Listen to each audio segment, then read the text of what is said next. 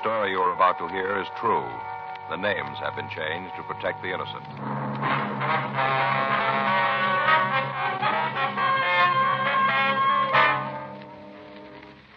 You're a detective sergeant.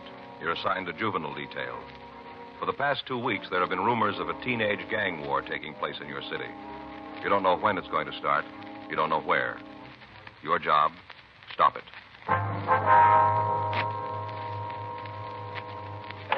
It was Tuesday, September the 8th. It was warm in Los Angeles. We were working the night watch out of juvenile detail. My partner's Frank Smith. The boss is Captain Powers. My name's Friday. We just transported a prisoner from the main jail, and it was 10.39 p.m. when we got to Georgia Street Juvenile. The interview room. Sit down, Angelo. Yeah. What do they call you, Angie? Yeah, Angie. Why'd you tell the officers who arrested you that you were 18? How'd they find out different? All they had to do was check your record. Now, don't make any difference. Some of them say 16, some say 17. They're all different. You're 17 now, aren't you? Yeah, 17. All right, you want to tell us about this burglary? I told the other guys, ain't that enough? We want to hear it. No, figure if you tell it once, that's enough. They copped out. I told them all about it. Why don't you ask them? All right, boy. Give us a story. You got a match? It'd be better if you don't smoke, don't you think? Well, my folks don't care. They let me smoke. The law doesn't until you're 18. Oh, yeah. Come on, Angie. Tell us about it. Nothing to tell. Me and a couple other kids broke into a house. That's all there is to it. We just broke into the place. What about the stuff you took? I told the other two guys all about that. The officers and burglary? Yeah, they said it was from Central. I told them all about it, everything. You show them where the plant was? I told them I didn't go there, though. I just told them. What'd you steal? Huh? The things you stole, name them for us. Just different stuff. You know, like you find in a house, all kinds of stuff. Was there an electric mixer? Yeah, good one. You know, with orange juice attachment, good. Mm, what else? Electric razor, some What silverware. kind of silverware? You know, like you eat with. hmm Was there a silver tea service? A what? A tea service, you know what I mean? Eh, If I knew, I wouldn't ask you. Like a coffee pot with legs, a lot of scroll work on it, silver, you know. Oh, yeah, yeah, I know. Oh, was there one of those? No. How about a German Luger? And a pistol? That's right. No, there wasn't one of them. Hey, you guys gonna let me out tonight? No, you'll be held here. Oh, I thought you was gonna let me go tonight. How about my folks? They know I'm here? We haven't had a chance to notify them yet. Where they live. Down on Wall. They have a phone. Uh-uh. I thought you always told them when you picked up a kid. You were booked as an adult. Oh, yeah. You fenced any of the stolen merchandise yet? No, we just got it last night. We just broke into the house then. Haven't had a chance to fence it. The other officer said they were going to pick it up? Yeah. You got a job? What? I said, are you working? I told you I did. Where? Place down on East Fifth. What do you do? I'm a messenger, ride a bike, delivery thing. You working there now? I'm here now. You know what I mean. No. You're not working then. The boss and me had a beef. He's moody one, too. Real moody. Your parole officer know you lost the job? I never told Well, him. maybe he found out. Maybe that's why he was sore at you. Yeah. You been reporting regular? Yeah, pretty much. What's that mean? Once in a while, a couple of times I missed, just a couple. Gonna have to make a federal case out of it. My parole officer know about this arrest? I think he's been notified. How many times have you been arrested? I don't know, maybe six, seven. You ever been to camp? Yeah, I was there. What for? Truancy. How long were you there? A couple of weeks, and I broke out, and they sent me to Preston. I'm on parole now. You can't let me out tonight, huh? We'll book you and notify your officer. What's his name? Lockridge, the moody old guy. Hope he ain't in the mood when he sees me. Rough if he's in the mood. All right. Yeah. Like he came down to see me one day and asked me how I was doing. I told him fine. I had a job. I was doing fine. He says, That's good, Angie, like that. That's good. Tells me how fine I'm doing. Yeah. Next day he comes to my house and reads me off. Says I'm a bum. I'm no good. All like that. Moody. Why'd he read you off? I don't know. Didn't he tell you? No, he just came in and yelled at me. I wasn't doing anything. He's moody. You belong to a gang, Angie. Huh? I said, do you belong to a gang? Yeah, we got a club. I belong to that. What's the name of the club? Little Wall Street gang. You heard of it? No. Good club. You sure you ain't heard of us? No. How about you? No. Your gang fight much? What do you mean fight? Well, do you ever get mixed up in gang wars, anything like that? No, no, not us. We've been in a couple of street fights, maybe. You know, some kids come over to where we are and start trouble, but we never been in no gang wars. We got a good gang. You know anybody that belongs to Pink Rats? A couple of guys, I don't know 'em real well. Who are they? I told you, I don't know 'em real well. Just to know 'em when I see 'em, you know, like that. You don't know any of the names, huh? I think one of 'em's called Pinky, that's all I know. Look, why you asking me about them? Well, we got a rumble out there cooking up a gang war. Wondered if you knew anything about it. Where'd you hear it? We did. You know anything on it? No. You sure? I told you, I wouldn't tell you if it wasn't right. Now, look, Angie, if this thing breaks loose, there's going to be a lot of kids hurt. If you got no part in it, why don't you give us the story? I'm giving it to you. Ain't nothing more I can tell you. Didn't hear nothing about no war. I told you, I belong to the little Wall Street gang. We don't get mixed up in no wars. A couple of street fights, maybe, but no wars. You gonna stand on that? I haven't got any other way. Uh, What, what did you hear? What? What did you hear about the rats? Uh, about the war, I mean. Who are they going to fight? Oh, when it comes to us, they're going to cut into the orchids. You mean from the south side? Yeah, They're rough guys. that's what we hear. How, how did it start? What do you mean? What's the beef? The orchids won't go that far away from home to stage something. Got to be a reason. You guys know what it is? Well, the way we got it, a girlfriend of one of the orchid gang moved over into the pink rat territory. She started to go with one of the rats. The orchids didn't like it, so they drove over one night and beat up on one of the rats. The next night, the rats went over the south side and kicked around one of the orchids. That's the way it started. A couple of nights ago, one of the rat kids was riding down the street on a motorbike. A car full of orchids came up alongside the boy, and before he could do anything about it, they wrapped a piece of bicycle chain around his head. Kill him? No, he's still in the county hospital. He's not doing too well. We got word there's going to be a party this Saturday night at one of the rats' house. They figure maybe that's where the trouble's going to be. You're not throwing any coconuts at me. What? This is for real? It's the way we get it.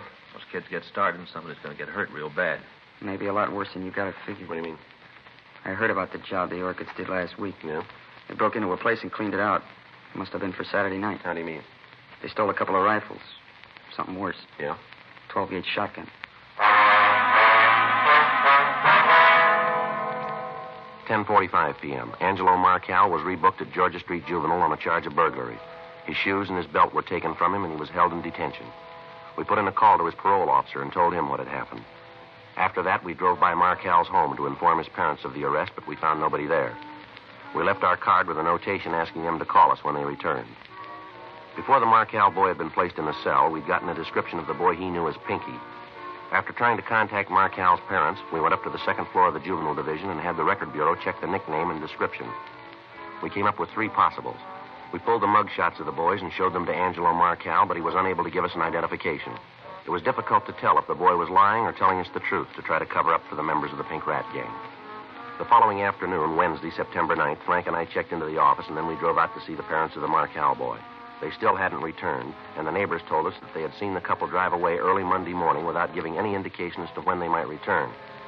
We asked the woman who lived next door to call us when they did come back. 4:40 p.m. We drove over to the east side of town to check on the three possibles named Pinky that we turned up the previous night. All of the boys were able to prove to our satisfaction that they were not the Pinky we were after. We talked to the youngsters in the neighborhood asking them if they knew anything about an expected gang war. Either they didn't know anything about it or they wouldn't tell us. 6:15 p.m. We went back to the office and put in a call to Central Burglary. Yeah. We haven't got the exact date. The way we got it, there are a couple of rifles taken and a 12 gauge shotgun. No, and a 12 gauge shotgun. Yeah. Sure, I'll wait. They're checking the reports now. This is one tip I'd like to have turned bad, wouldn't you? Yeah, I'm with you. Yeah, Rex. Mm hmm. That'll be the 30, huh? Yeah. What's that? Yeah, I guess it might be. Won't help if it is. Right. Let us know, huh? Right. They got the reports.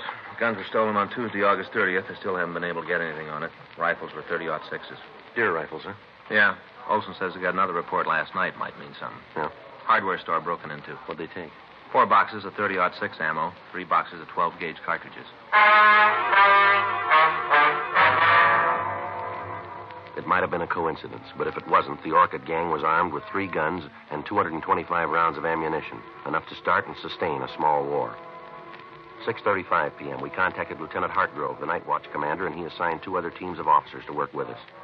In addition to the juvenile officers, radio units out of Metro Division, reserves, joined us in the search for members of the Orchid Gang. The streets in the area were combed. Citizens in the area were questioned, but they failed to supply any information on the boys who belonged to the gang. The satin embroidered jackets the members of the Orchid Gang wore had disappeared from the streets. At 12:01 a.m., the search was called off, and a broadcast was put out to the regular units in the area to be on the watch for any gang activities. 12:47 a.m., we got in touch with Rex Olson in Central Burglary. He told us that the crime lab had failed to come up with any physical evidence on the theft of ammunition from the hardware store. 1:20 a.m. Frank and I checked out of the office and we went home. The following morning at 8:30 a.m., we got in touch with the juvenile informant, and he was able to give us more information on the expected gang war. He told us that the fight was set for Saturday night. He was unable to give us the exact address of the party that was to be crashed, but he did give us a general idea of the location. He was also able to give us the name Pinky Eggers and his address. He told us that the Eggers boy was the leader of the Pink Rats and might be able to give us information on the membership of the Orchid Gang. 12:40 p.m. Frank and I drove out to talk to the Eggers boy. We checked his school, but he wasn't there. We went to his home. It was a small one-story frame building with a weathered picket fence surrounding it. The 1947 hopped-up Ford was in the driveway. Frank and I went up on the porch and rang the bell. Yard could sure stand a cleaning up. Yeah, wonder who the car belongs to. I don't know. Sure looks fast. Yeah. Yeah? Like to see Pinky Eggers, Who are you? police officers. Well, can't you lay off the kid? Why don't you quit rousting him? Is he here? No, he ain't here, and if he was, I don't think I'd let you see him. That his car? Yeah, it's his. Registered in his name? No one mine. Now, what are you after the kid for? I want to talk to him. Well, talk to me. I'm his father. Anything you got to say to him, you can tell me. Your boy belonged to a club called the Pink Rat Gang, Why? does he? I answer no questions till you tell me why you're asking. Now, look, mister, we're not out here to pass the time of day. Your boy's mixed up in something that can turn out to be pretty serious. That right. That's the way it is. Who says it's serious, and what are you talking about? We got word that your boy's mixed up in a gang war that's going to break out this weekend. And you two big cops are out here leaning on a kid because he's mixed up in a beef.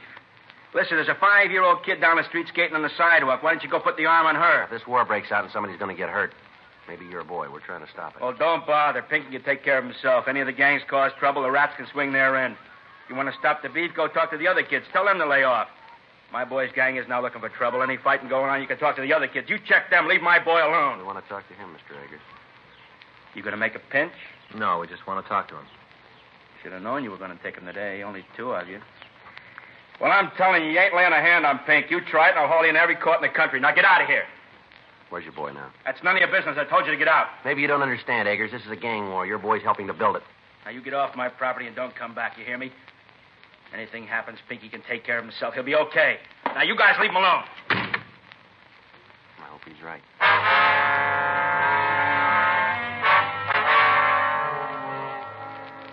Three fifteen p.m. Frank and I drove over to Pinky Eggers' school again.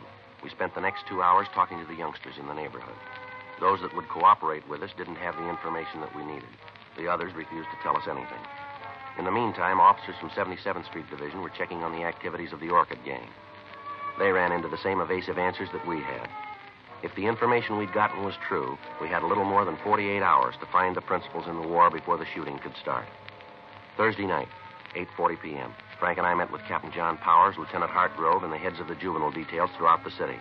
From them, we learned that word of the impending war had spread through the gangs in the separate districts, and that the other gangs were taking sides in the argument and were ready to start their own battles with factions who opposed them.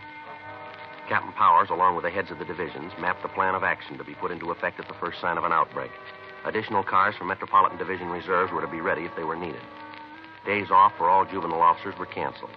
A three way radio contact would be kept open between all divisions on Saturday night. The area where the main activity was expected would be heavily patrolled, both by beat men and by radio car officers. Once the operating plan was set up, there was little to do but wait.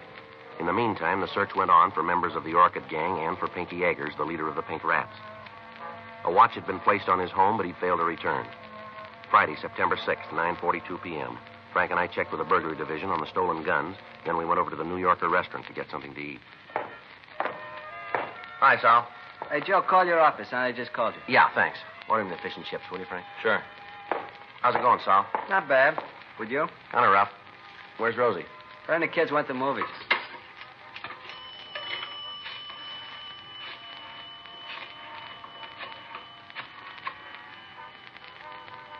Two five six eight, please. Yeah, George Juvenile. Right. Lieutenant, this Friday. Well, when did it happen? Well, wait till I get a pencil. Saul, hand me that menu, will you? Yeah. Here you are. All right, go ahead. Yeah, I got it. Yeah. Well, what do you want us to do? Yeah. They know yet? Yeah, all right. No, we'll get right over there. Bye. Never mind the food, Sal. What's the matter? Kids didn't wait until Saturday. They just shot up Highland Park. What's the score? Still coming in. A good start. Yeah. 11 year old boy killed.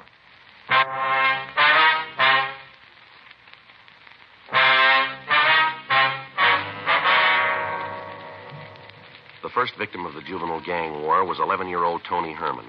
The teenagers next door to the Herman house were having a party.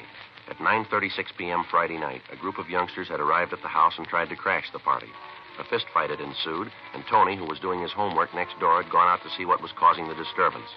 As he stood on the porch watching the fighting, a 12 gauge shotgun had been fired. The pellets from the cartridge had caught the youngster in the stomach and the abdomen, and he'd gone down. At the sound of the shot, the fighting had stopped and the party crashers had left the scene. The police had been called, and Tony was removed to Georgia Street Receiving Hospital. He was dead on arrival. From the neighbors, descriptions of the party crashers had been obtained. All of the boys wore satin jackets with a large white orchid embroidered on the back. One of the people who saw the shooting said that the boy who'd fired the gun wore a jacket with the name Jean under the orchid design. A broadcast was gotten out immediately, along with a description of the car that the juveniles had used to escape. The parents of the Herman boy were not at home when the shooting occurred. From the neighbors, we found that they usually went to a movie on Friday night and they didn't return until after midnight. An officer was stationed at the house to bring them to the hospital when they returned. At 1:34 a.m., Mrs. Herman arrived at the hospital. She was a small, dark woman with graying hair. She didn't know what had happened. Frank and I met her in the hall. I want to see Sergeant Friday. Is he here? I'm Sergeant Friday, ma'am. Well, I'm Mrs. Herman. They say something's happened to Tony. Yes, ma'am. You want to step in here? Might be a little better to talk. All right. Can I see him? He isn't hurt bad, is he? It's that bicycle. I told his father I knew it was too soon for it. He's so little, and to buy him a big bike like that, well, he couldn't hardly reach the pedals. Well, that's it, isn't it? He fell off the bicycle. No, ma'am. What is it then? What is it? Something more? He's hurt. I want to see him. Just a minute, Miss Herman. Why won't you tell me what happened to him? My husband will be here in a few minutes, and he's going to want to know. Why won't you tell me? How bad's he hurt? Pretty bad, man. That's not an answer. How bad's he hurt? He's dead. Dead? Can we get you anything? My boy's dead? Tony? What? Thought he'd fallen off the bicycle. He got it for his birthday, a new bicycle, 28 inch wheels. I thought he'd fallen. I didn't know it was like this. Can I see him? My boy, can I? Yes, ma'am. How'd it happen? How? Oh, We're sorry about it, Miss Herman. My Tony had an accident and he's dead. He went to a movie and we come home to find our son is dead. Better get the doctor, Frank. Right. Doctor will be here in a minute, Miss Herman. Just a movie. He's doing his homework. Now he's dead. How did it happen, Mr. Friday? The gun went off. He was standing on the porch. He was hit. But who was shooting? Who shot my boy? Who killed him? We don't know, Miss Herman. I want to know who it was who killed him. I want to know. His father's going to want to know. My boy's dead. My boy, my son. You want to handle this, Doc? We'll wait outside. Surely.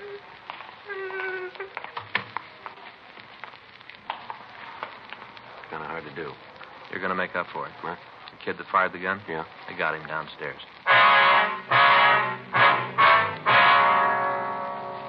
A few minutes after the broadcast had gone out on the boy wearing the jacket with the name Gene on it, two officers on York Boulevard had picked up the speeding car.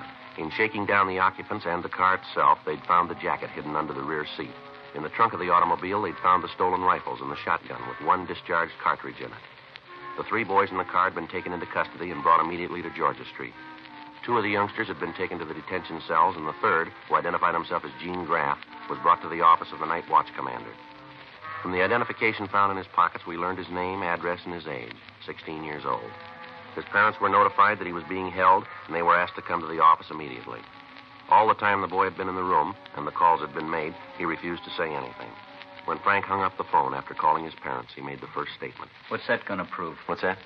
Having them come down here, what are you going to prove with that? You want to tell us about it? That's a kid. You going to be all right? No, he's not. How bad's he hurt? He's dead. Rough. That's all you got to say? What do you want me to say? You gunned down an 11 year old boy, and that's all you got to say about it? Look, cop, I know the routine. You read me off, make a big speech, and I'm supposed to feel real bad. Well, I'd like to go along with you, but it won't work. Look, save the effort. Use the words on somebody else. Do what you're going to do, and let's get it over with. How old are you? You already saw it. How old? 16. Pretty heavy, aren't you? I've been around, yeah. Don't get smart, kid. Not my fault. I was born that way. How many times you been arrested? Couple. How many times? Four. For what? Suspicion 211, suspicion 245. You're 16. You've been picked up for robbery and assault. I didn't stand any of them. You ever been in camp? No. You ever served any time? Look, the taxpayers pay you a lot of money to keep records. Why don't you look all this up? It's there. Where'd you get the shotgun you used tonight? I won it in a raffle. I got a lot of luck. Yeah, well, it just ran out, kid. Now, I'm going to give you a piece of advice. If you're as smart as I think you are, you're going to take it. You start answering these questions, you start answering them right. You bought yourself a pile of trouble that you and that smart mouth of yours aren't going to talk your way out of. You killed somebody, an 11 year old boy. You walked up that house with a gun, a gun you were ready to use. And you just answer the questions and never mind the sarcasm. Put the muscle away. You lean on me, and I'll have every sister in this state on your neck. I'm a juvenile. Don't you forget it. You just got out of that league. That's the way you see it. That's the way it is. from where you sit. But I'm telling you, you give me any muscle and I'll scream my head off to every sob sister club in the country. I'm going to ask you once more, young fella. Where'd you get that gun? I bought a lucky ticket. Stick with it, kid. We're checking the numbers now. Those guns were taken in the burglary last week. You're dead on it. We got you going in. You try to make it stick. Don't worry, we will. Use narcotics? Do I look like a hype? I asked you a question. And I gave you an answer. Did you drink? Sure, I'm a real lush. I'm going to tell you something. We're running out of patience with you. Well, then you better go get pumped up. You're going to need a lot more. What were you doing out there tonight? Where? Come off it. You know what I mean. Gently, gently. What were you doing at that party? What do you usually do at a party? I was having a good time. Why'd you take that gun with you? I was in the car. I didn't take it. I went along for the ride. Well, who put it there? I don't know. Other boys say it was yours. That's a lie. Prove it. I don't have to. You got to prove I did know about We it. don't have to prove a thing. There are a couple of people who saw you shoot the kid. Guys you were with that copped out. You're nailed and you know it. We'll see what the judge has to say about it. I've gotten off before. I'll swing it this time. I'm a juvenile. I'm not responsible for what I do. You really believe that, don't you? I said it. You know, I got two kids. What do you want? A medal? I got two kids. They're pretty good youngsters, too. They go to school, they study hard, and they're trying hard to grow up to be decent human beings. They'll get married and raise ordinary families. They'll never do much of anything special to get their names in the papers. Nobody's going to give them much notice, and maybe that's the way they want it. But all of a sudden, somebody like you comes along, mean and rotten, and people hear about you.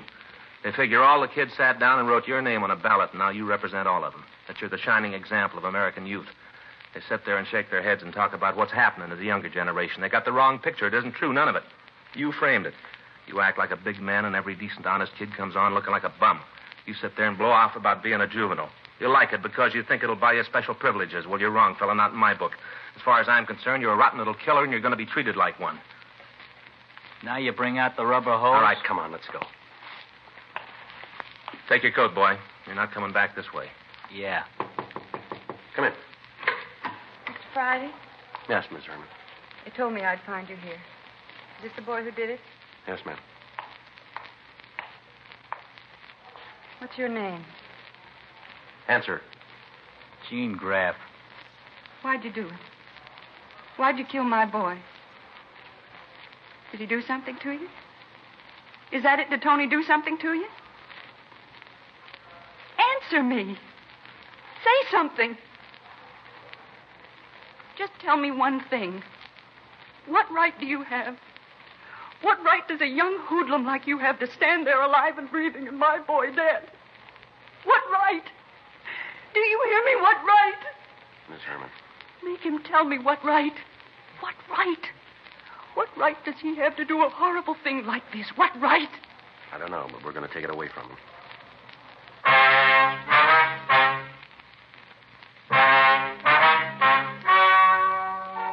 The story you have just heard is true.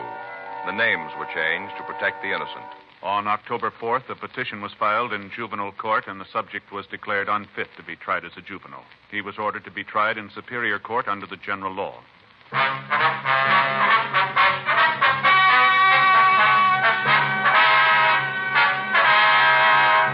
Gene Norton Graff was tried and convicted of murder in the second degree. He was referred to the Youth Authority for punishment. Murder in the second degree is punishable by imprisonment in the state penitentiary for a period of from five years to life. Dragnet. The story of your police force in action is a presentation of the United States Armed Forces Radio Service.